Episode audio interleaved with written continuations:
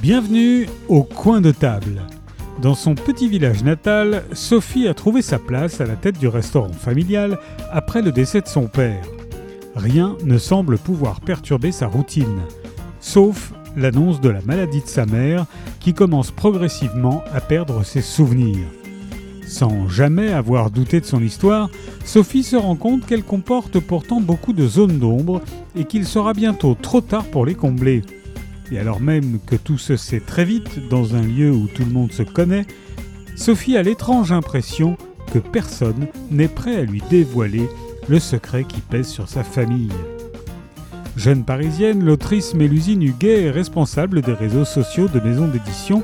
Elle est la créatrice du blog Carnet parisien où elle partage avec ses nombreux abonnés lectures et coups de cœur.